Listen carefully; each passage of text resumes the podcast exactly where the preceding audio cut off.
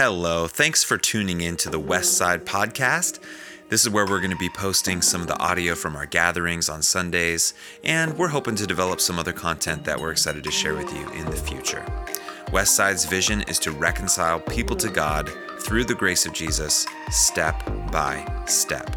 And we really hope that this podcast helps you do just that. We hope it helps you get closer to Jesus. We hope that you would be reconciled to God, and not only that, be reconciled to the relationships around you and to the city that you live in, wherever that happens to be.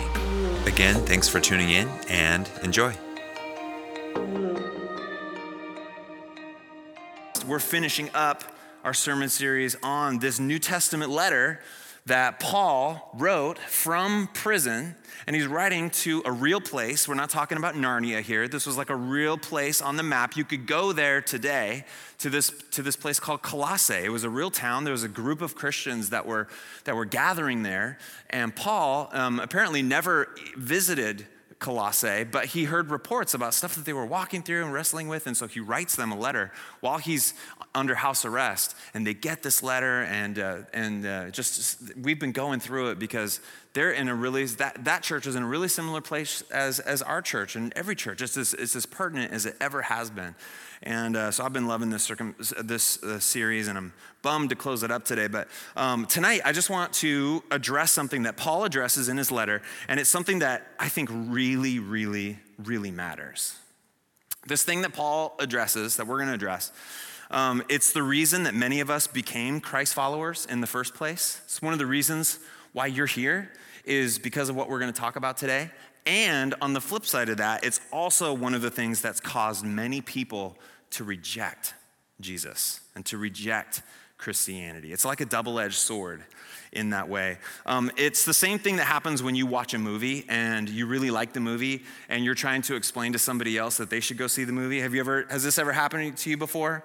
Um, I've seen plenty of movies, and then like I go, I'm like, oh my gosh, you gotta see this movie. There was this guy, his name was Neo, except his name wasn't Neo. It was like it was Mr. Anderson, and there's a bad guy, Smith, and then there was two pills, and he took one, and then he like, and then he's just like, oh, he's like, it's all fake and Matrix, and and like whoa, and then bullets, and he's stopping them, and then he, sh- sh- he dies, but then ah and I could just like, I can't even explain the movie, right? Like it just, it was so good, but I can't explain it to someone. And so you just end up kind of botching it a lot of times. You know, I just end up botching it because it's like, oh, you just have to see it. Just forget what I said. Just go see the movie, you know?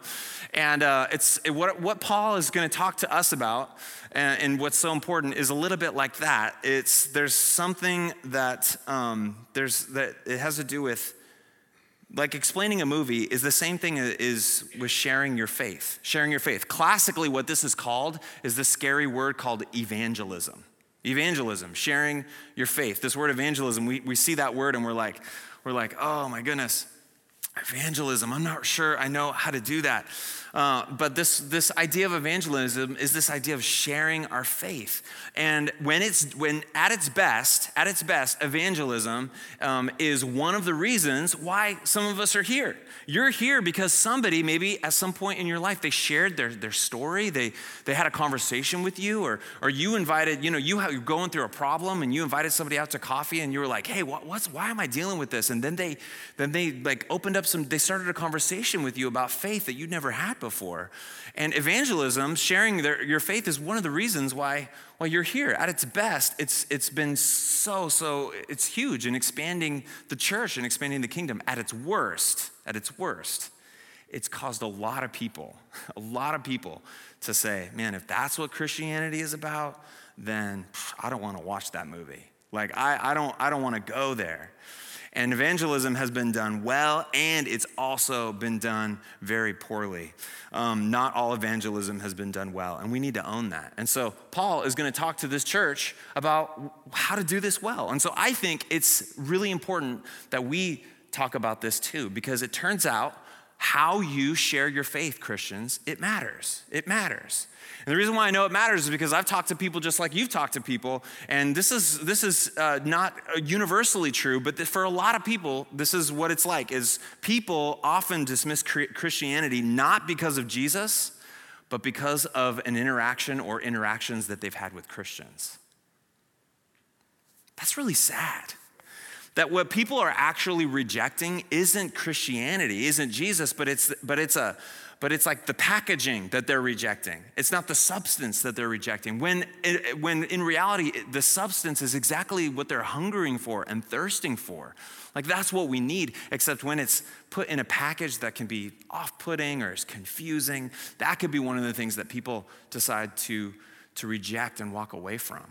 And so, um, I want to um, talk to the Christians in the room tonight, all right? So if you're not a Christian in the room, you are in the right place. I'm so glad you're here. You're off the hook tonight, okay?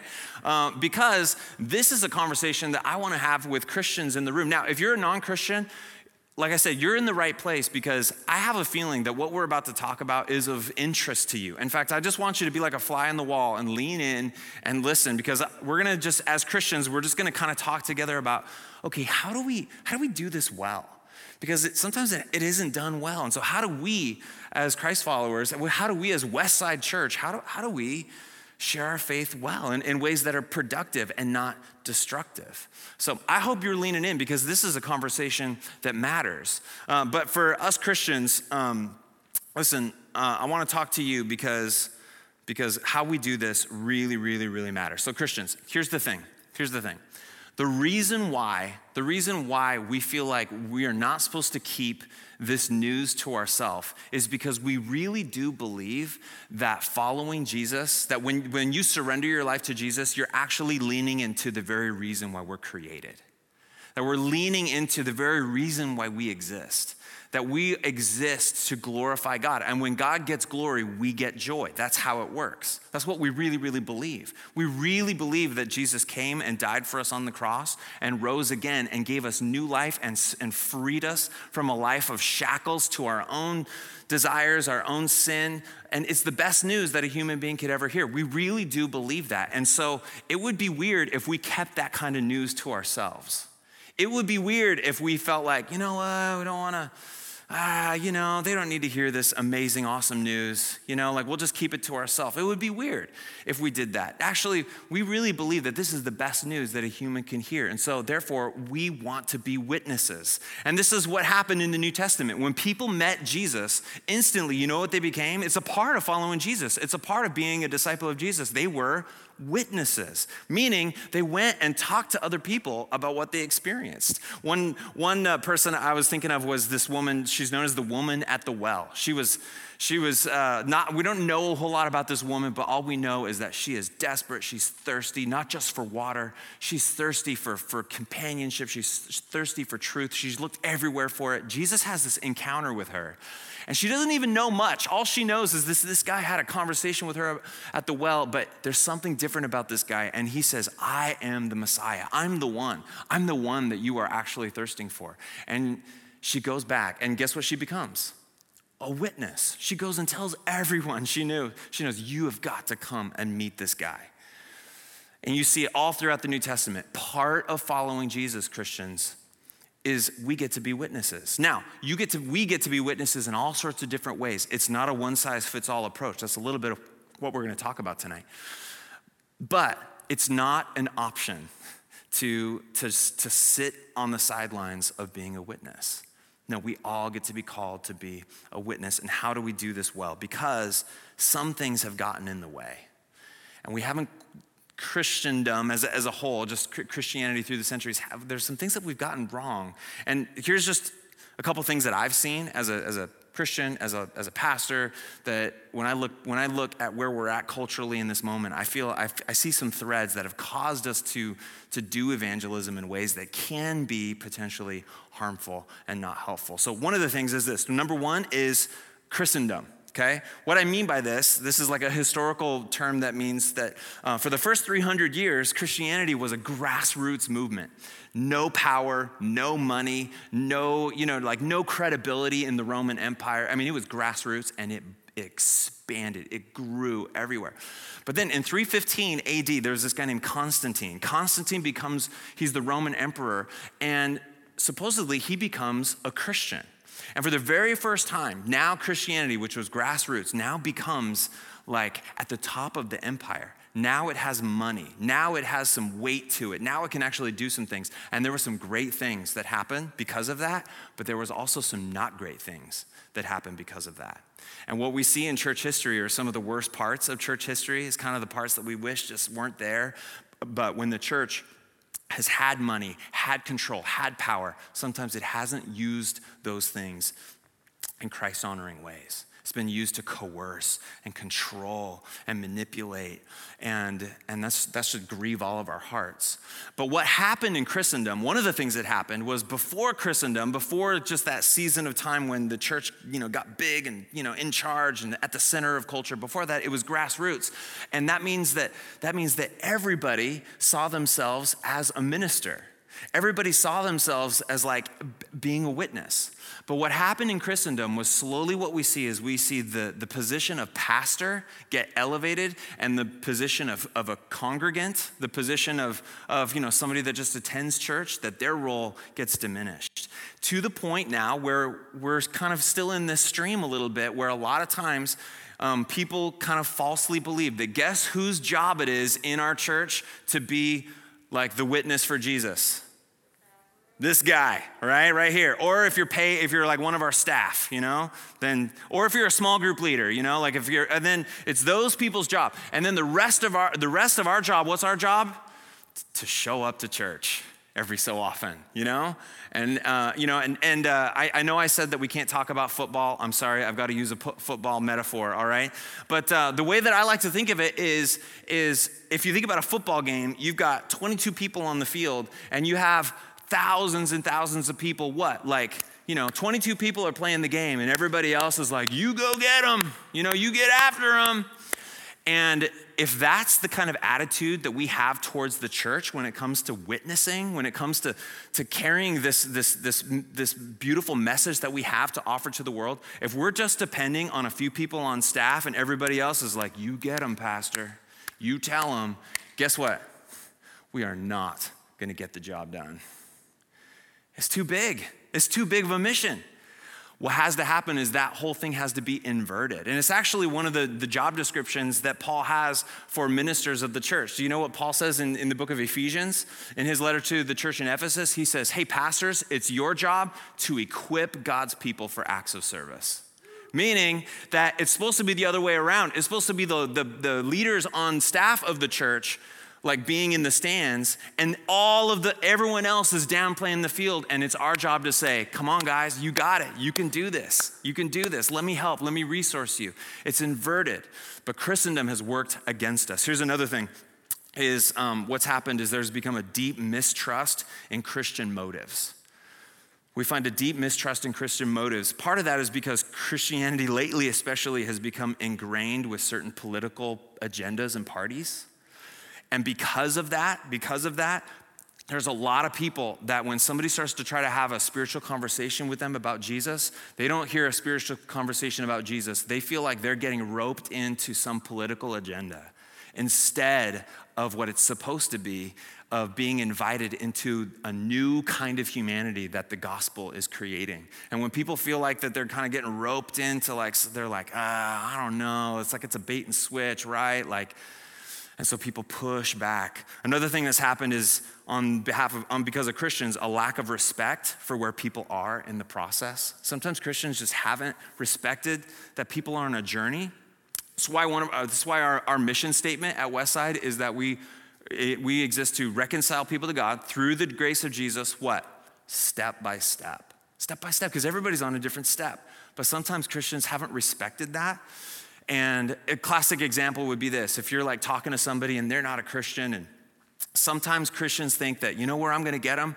I'm just gonna start out with the book of Romans. That's what I'm gonna start out with. You know, like, hey, you're sinning and you got some stuff going on. Let me expound the book of Romans for you. I'm gonna just give you some Romans. The problem with that is Romans bad? Is it good to talk about scripture with people? Of, of course it is. But the problem is you might be talking to somebody and they're like, I don't care what the book of Romans says. Why are you bringing Romans to me? Like I don't, I don't even, I don't even care. I don't think the Bible's true. So you can't start with Romans if you're talking to somebody who doesn't believe that any of it's true. You got to take some steps back. You got to, you got to go back a few steps. You maybe you got to go back 20 steps in order to meet them where they're at because people are in a process. And sometimes our evangelism efforts fail because we just don't recognize that people are on a journey, that they've got a process, and we need to recognize that. Another thing that has happened because of that is we resort to impersonal methods rather than personal relationships. Some of our methods of evangelism have just, they take a really impersonal form and instead of, instead of focusing on personal relationships. And what that means is sometimes we care more about the possible, com, the, the possible conversion rather than the conversation. We care more about the presentation that we're giving rather than the person.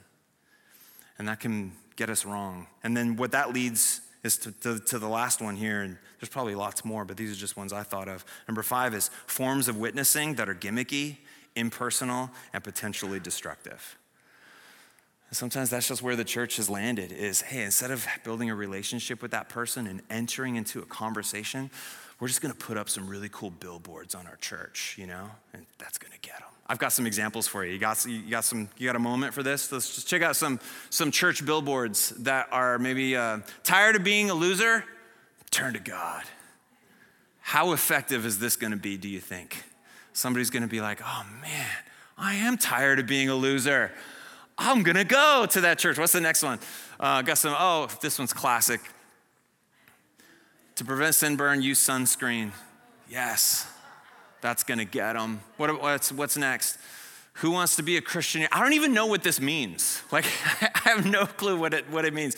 This last one's my favorite because it's, it's just, man, it's just out there. Go, Bush, go. Praise the Lord. Pass the ammo. Yes. That, that's to speak to our culture for sure, you know? Um, don't put up the next picture yet, um, Terry, um, but you can, you can make that one go away, though. We don't need to learn about Northside Baptist, Baptist Church. Um, but uh, one of the classic ones that, uh, that, that, has, uh, that Christians have resorted to, and it's kind of the perfect example, is they've got these, they've got these things where on one side of the piece of paper, or maybe just on one side of the piece of paper, is what looks like a $20 bill or like a $5 bill.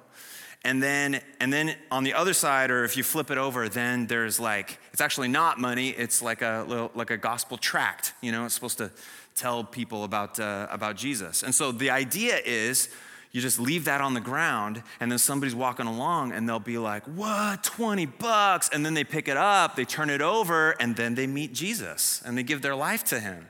Um, this is the idea. Or you, um, or you put it, one part of it like sticking out of a book in the library, you know? And then somebody goes and it's like, oh, money. And then they pull it out and, oh, Jesus, I'm going to give my life to Jesus. You know, that's the idea. Um, some people have even, uh, in fact, I got a picture. Check it out. So here's a classic example $5, you pull it out of the book. Disappointed? Satan also deceives, but Jesus saves. Ah, that's going to get them. Um, I've even heard stories of Christians sometimes leaving this kind of money as a tip for their server. And so then their server comes and supposedly picks up the bill and says, Oh my gosh, I'm going to go to church. Do you see? Do you see how some now hey listen so i know i've talked to some people about this because i just i just wouldn't take this approach but but the argument could be yeah but for some people that's it's that worked. Like for some people like that's exactly what god used and like their life got turned around and they surrendered their life to jesus and i and i wouldn't doubt that. Maybe maybe that has worked. My point is this is that god can use anything and just because god can use something doesn't mean it's a valid way uh, to engage in, in evangelism you know? Um, so the idea is is let's let's move back from those impersonal just kind of gimmicky I don't think our culture needs that right now. What our culture needs is, is a person who's alive because of what Jesus has done. And what they need is somebody who's willing to dive into their story, to dive into their space as a friend, as a, as a comrade, as a, as a person that, that just because, you're a human and I love you and we're, and we're in this together. And then in the, in the midst of that, there's, there's gospel intentionality that turns into beautiful conversations that then turn into transformed lives. That's what I think our culture needs. This is how Paul says it to the church in Colossae. You ready to hear what he has to say? Because Paul's words here, it's just a couple verses, they are dynamite. Dynamite. Listen to what he says. He says this um, Pray I'm going to back up a few verses and it's going to lead us right there. Listen to Paul says. He says, Pray that I may proclaim it clearly as I should. Um, he says, he says, Be wise in the way. Do you have this? Do you have this verse up there? You should have the verse. I just want to make sure everybody has it. Oh, I, will read it from here. It says, Devote yourselves to prayer, being watchful and thankful, and pray for us too, that God may open a door for our message so that we may proclaim the mystery of Christ, for which I am in chains. He's in chains when he's writing this. And then, sorry, he goes to this. He says, Pray that I may proclaim it clearly as I should.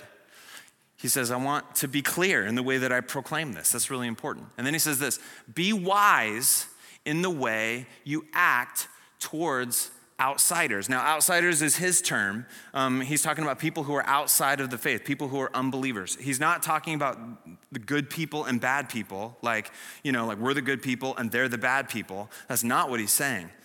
In fact, if anybody knows that, Paul, that, that we're not the good people, it's Paul. That's a part of his theology. He's like, I'm so not good that God's grace for me has transformed me. And so there's no room for, for um, arrogance here in Christianity as we share our faith. There's no room for it. Paul says, be wise in the way that you act towards outsiders. Make the most of every opportunity. Meaning, meaning that when you have an opportunity to have a conversation, you're building a relationship, he says, hey, that's a beautiful thing. Just lean into that. You might, you might not be able to have a, a moment like that for a while. So just anytime you have the opportunity, lean in. Make the most of every opportunity you have.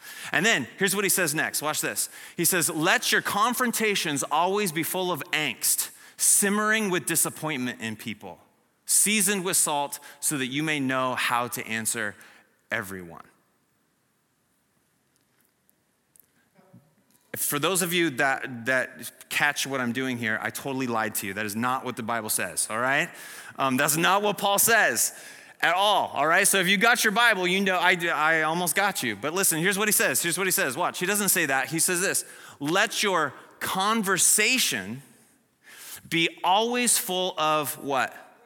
Grace. Let your conversation, not your confrontation, let your conversation be always full of that Greek word full. Do you know what it means? It means full. Full. Let your conversation always be full, like full. Like picture when you when you put a cup, when you got a cup and you fill it with water and you know how it's like at the top, like it's so full that there's not a lot of room for like anything else. Like you got to be careful how you walk around to, to take it where it needs to go because it's so full. It's going to spill. It says, "Let your conversations be always full of what? Grace. Grace. Let it be full of grace, seasoned with salt."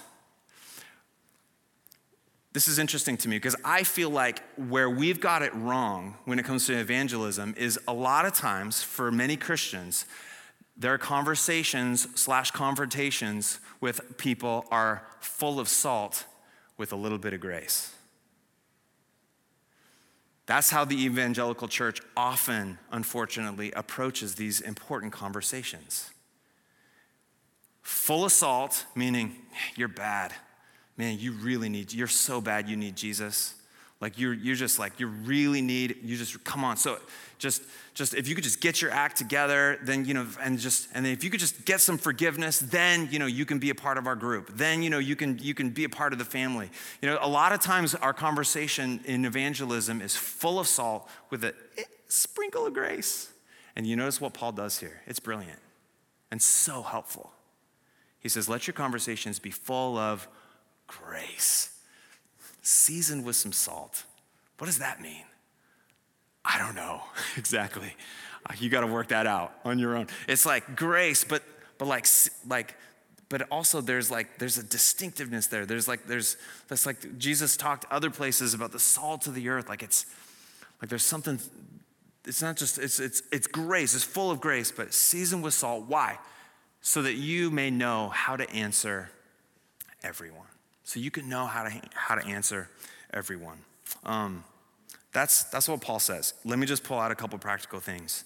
And then, um, Christians, I just want to help. I, not that I'm an expert at this, um, but I feel like I've learned some things in my years of just having conversations with people and walking people through, you know, taking, figuring out what step they're at and helping them take that next step. Here's just some things that I've learned. These are just helpful things that I have for you.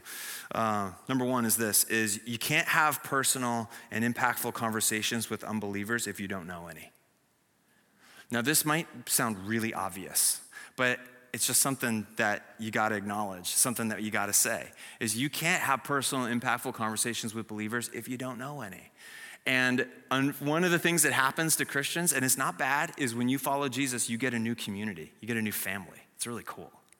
And now suddenly, like, people are your brothers and sisters, and there's this like camaraderie that happens. It's beautiful. And we lean into that community. But what can happen sometimes is in the process of leaning into that community, we, we don't make any effort to meet people who are not in that community, or we don't put ourselves in intentional places, or, or we're not, you know, we're just not open to like other relationships with non believers, with people that don't believe. And so all of our friends become Christians. And like I said, that's not a bad thing to have Christian friends. But you know where that can lead us sometimes? Is now I never get to have any impactful conversations with any unbeliever. Why? Because I haven't met one in a really long time, you know? And that's a problem. That's a problem. The, when I moved here to eight years ago, I just um, I, I, felt like you know what I'm new, and I uh, I could use a little supplemental income, but mostly I just want to put myself in a place where I can meet some non Christians. So I worked at Starbucks. For the first year of pastoring Westside, I worked at the West 11th Starbucks. And I just, and I didn't tell them I was a pastor because that ends conversations really, really fast when you're starting a re- relationship with people, you know? Um, but I just, you know, like, I just, I'm building relationship. Um, why? Because I'm like trying to make them all become Christians? Well, I mean, I want them to follow Jesus, but you know what? You know what I lead with? Is I just lead with, you're a human being and I care about you. And I just, we're gonna work together. And you, in so many conversations, so many things happened, even just out of that year of working at Starbucks, all the people that I met. If you don't have something in your life to, that's pushing you into those relationships, then you need it. For some of you, you work with all non Christian people and you've got tons of non Christian friends. Well, that's good. Maybe you need to lean into your Christian community a little bit more because maybe you feel lost in some of those, in, some of, in, in that community. Maybe you need more. I don't, I don't know where, what your story's at, but the point is this is we need to have both in our lives. Here's, here's the next one is um, you, uh, to make a conversation effective, guess what? You actually need to care. You actually have to care. Your conversation with someone can't be just like your attempt to try to present the gospel to them um, because they'll smell that a mile away. You know, they become a notch on your belt. They become like, like a target for you, and people can sense when they're like a target for you. So don't treat people like that. You know what? Where the best place for us to start is I care about you. I care about you even if you never come to my church even if even if i never get to have like that that spiritual conversation that i'm hoping to have you matter. You matter. You matter to me. You matter to God. It's incredible when you start with that, what opportunities that opens up. When people know how much you care, then they'll be interested to know about how much you know about other things. Uh, here's the next one is number three is your story is so powerful.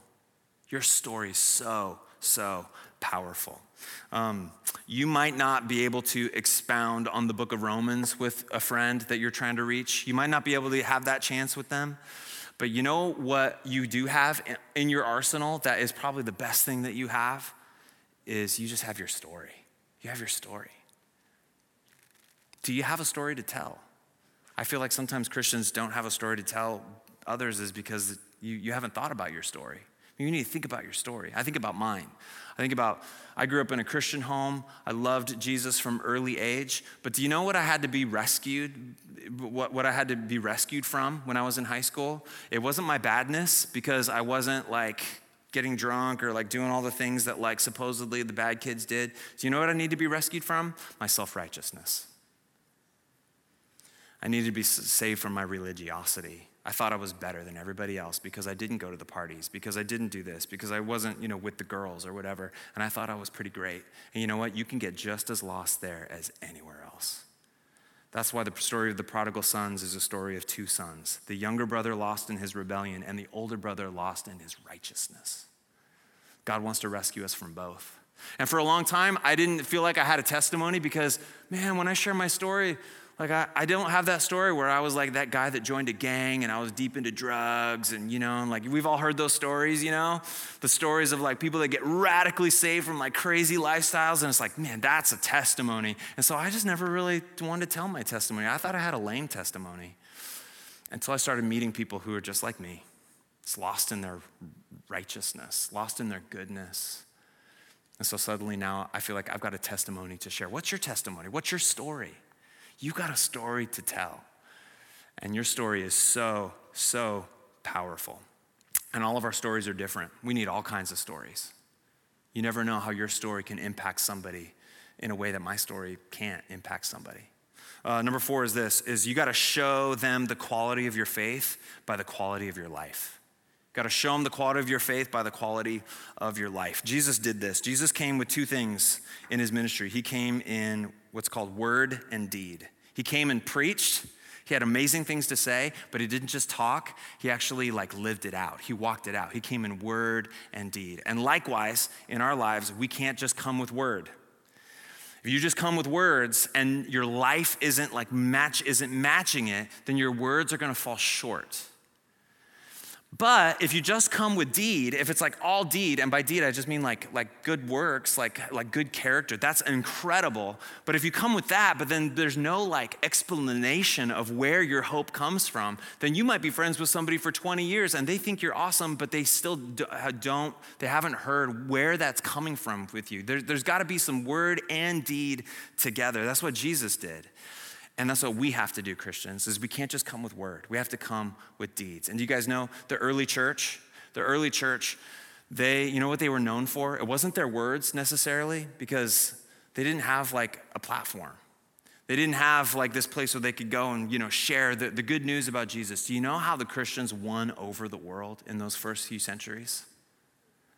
They just lived such radical, countercultural lives that the world stopped and said, Can I read something to you? I read this a couple times a year, so it's time for me to read it at Westside again. What we have is we have this letter, this called the Letter to Diognetus. It's from the year, I think, 120 or 130 AD.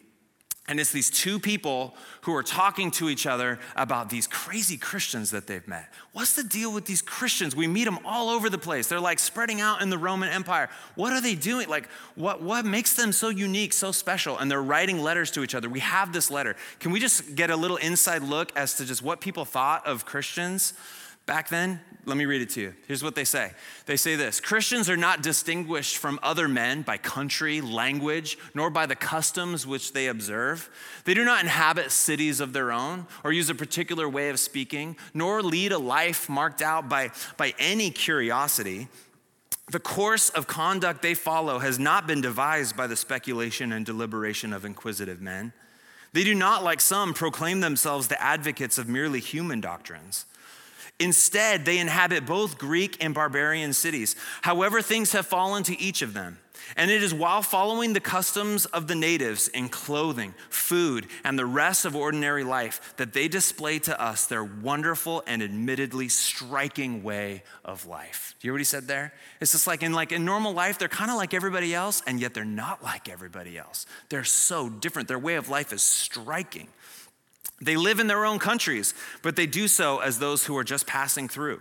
As citizens, they participate in everything with others, yet they endure everything as if they were foreigners. Every foreign land is like their homeland to them, and every land of their birth is like a land of strangers.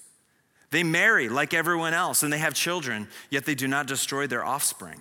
They share a common table, but not a common bed. There was a distinct sexual ethic that the early church had that just marked them out by, from everyone else. They exist in the flesh, but they do not live by the flesh.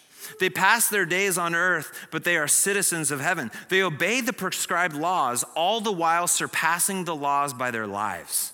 They love all men and are persecuted by all. They are unknown and condemned. They are put to death and then restored to life. They are poor, yet make many rich. They lack everything, yet they overflow in everything. They are dishonored, and yet in their very dishonor, they are glorified. They are spoken ill of, and yet are justified. They are reviled, but blessed. They are insulted and repay the insult with honor. They do good, and yet are punished as evildoers. And when punished, they rejoice as if raised from the dead. They are assailed by the Jews as barbarians, they are persecuted by the Greeks, yet those who hate them are unable to give any reason for their hatred. Wow, that's incredible. The world just stepped back and said, man, they're not just coming with words. Like these people just live differently. They live differently. Man, I hope that that could be our story as we share our faith, as we are witnesses with others. Um, I need to I need to close, but I um, I, I, do want to. Uh, I want to hit these last two really quick. Number number five is have a plan for clearly and succinctly explaining the gospel, because maybe you've never thought about, hey, if somebody gave me 30 seconds, what would I say? How would I explain this whole thing? You know? And it could be like that moment where you're explaining a movie and you're like, well, there's this Jesus, but he was like also God and the Holy Spirit. Like, just don't get into the Trinity if you've got 30 seconds, okay? Because it's just like you're just, you know, you're gonna get confused and it's gonna go off the rails, you know? It's just, it's like you gotta think through, like, what, what part of the story am I gonna tell? And you could say something like this you could say, hey, God created the world with purpose, but our sin and our rebellious pride separated us from him, and he has done everything in his power to be reconciled um, to back to us. And what jesus ultimately did was he died for our sin in our place so that we could be set free from our own destructiveness and our own rebelliousness. And what he did is he rose from the dead so that he could give us new life. And because of that after that he gave us his spirit so that we would have power to please him and obey him. And he's going to give uh, and what he does is he gives us a new hope a new family a new community a new identity a new purpose. And when this life of purpose is over, we get to be with him and rule and reign as kings and priests in a new heaven and a new earth. You could say something like that. And that might not mean anything to them, but at least you know what it, you know what it looks like? It's like, man, that sounds cool. Like that, I don't know if I believe that, but like, that sounds intriguing. And then who knows where that conversation goes. Lastly, is don't stress out. Don't stress out sometimes Christians get so stressed out. And I think the reason why we get stressed out when it comes to evangelism is we focus on these two questions is did we share and did they pray the prayer?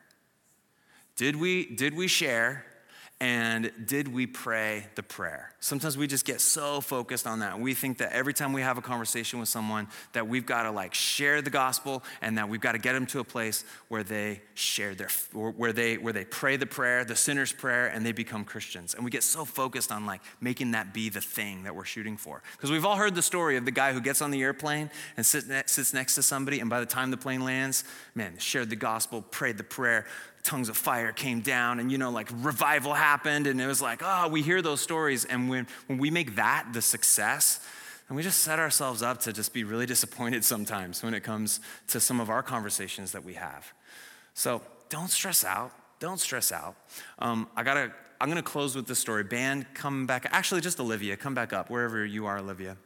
Oh there you are. I'm, come on back up. Um, this last story is probably, I think, one of the most helpful things that I've encountered in the scriptures when it comes to sharing your faith. And it comes from this famous thing that Jesus said, um, where he talked about, he told a parable about the sower and the seeds. It's a really familiar one. But it's this idea of Jesus says, he tells this parable about how, like, God is sowing these beautiful seeds and he's putting these seeds out onto the soil, but there's different kinds of soil. There's some soil that's hard, and so the seed isn't going to take root. Birds come and steal it. There's other soil that like looks like it's good, but it's shallow.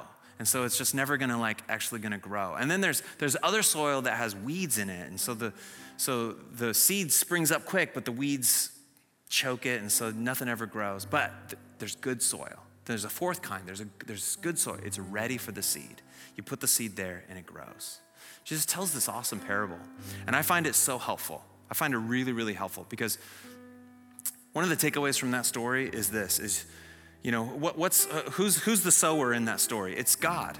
And who and what's the seed? It's like the gospel. It's like the, the best gospel presentation you could ever give. Like if Jesus showed up to Westside tonight and he was like right here, man, he would share the gospel like nobody else, right?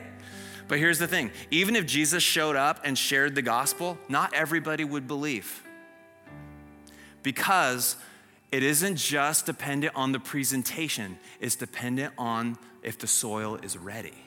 Do you see this? It depends on the soil.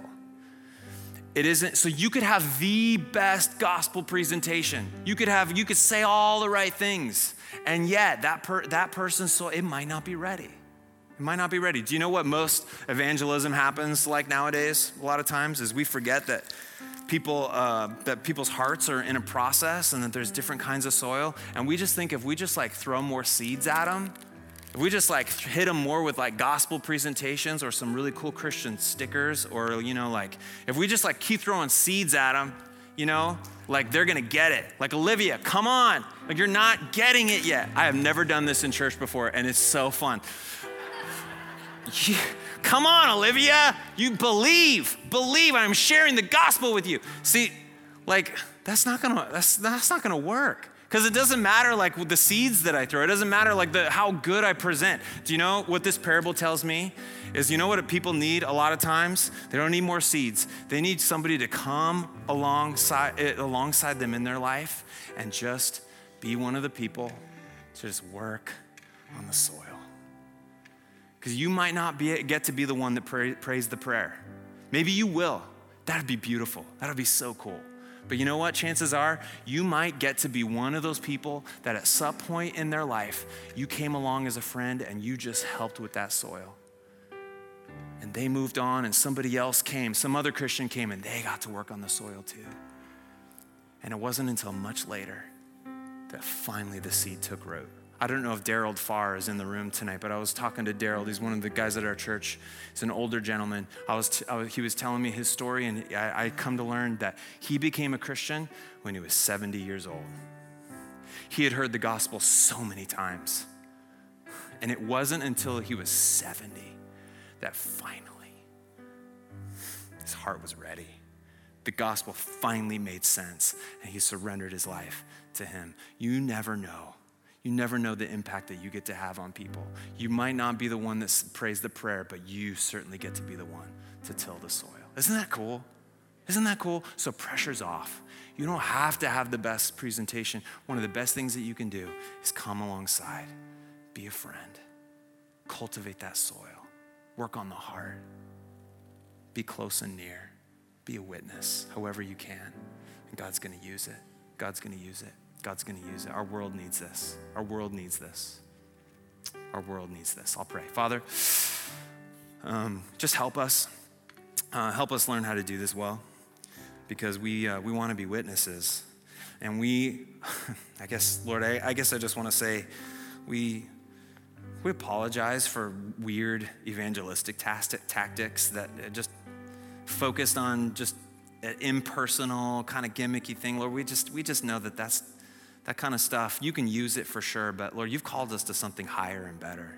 You've called us to do what you did at Christmas, that we're going to celebrate next week, that you came as a person so that you could come near and close to us. This is what we celebrate at Christmas, and this becomes the missional model for all of us as Christ, Christ followers. We come in close, we come in near. We are reassuringly similar, but then yet we are surprisingly different because you have made us new.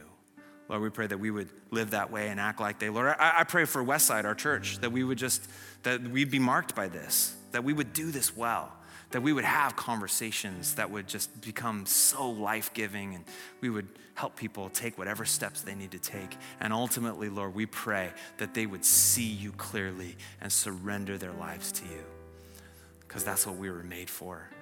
That's where we find our hope and our joy and our freedom. So, Father, help us do it. Spirit, empower us, fill us. And we pray, Lord, that uh, you would lead us and guide us. In Jesus' name, amen. Amen. Went a little bit over our time this, this morning or this evening. Hey, would you stand to your feet? Um, I hope that was helpful. Um, I just want to encourage us, empower us to just go be witnesses. Amen. Can we do that? Go be a witness, whatever that means in, in your life, in your context. And as we close, I want us to say the Lord's Prayer together. May it shape us and form us and, and make us new. Let's, uh, let's put it up here and let's read it together. Ready? Go. Our Father in heaven, hallowed be thy name. Thy kingdom come, thy will be done on earth, even as it is in heaven. And give us this day our daily bread, and forgive us our trespasses, as we forgive those who trespass against us. And lead us not into temptation, but deliver us from evil. For thine is the kingdom, and the power, and the glory forever and ever. Amen. Amen. Hey guys, I'm going to dismiss us. But hey, over here, there's a sign that says prayer. Mike and Kathy are over here. Listen, you might know Mike and Kathy, but listen, I would trust Mike and Kathy with my life. And they're trustworthy. And if you need prayer for anything, you're just going through something, just come on over. They would love to pray with you. They would just love to come alongside you, whatever you're wrestling with, whatever. Just don't miss out on an opportunity if you need that tonight, okay? Otherwise, otherwise, Come back for the first week of Advent next Sunday. Cannot wait for that. Uh, so let's go and be the hands and feet of Jesus in our world. Amen? Amen.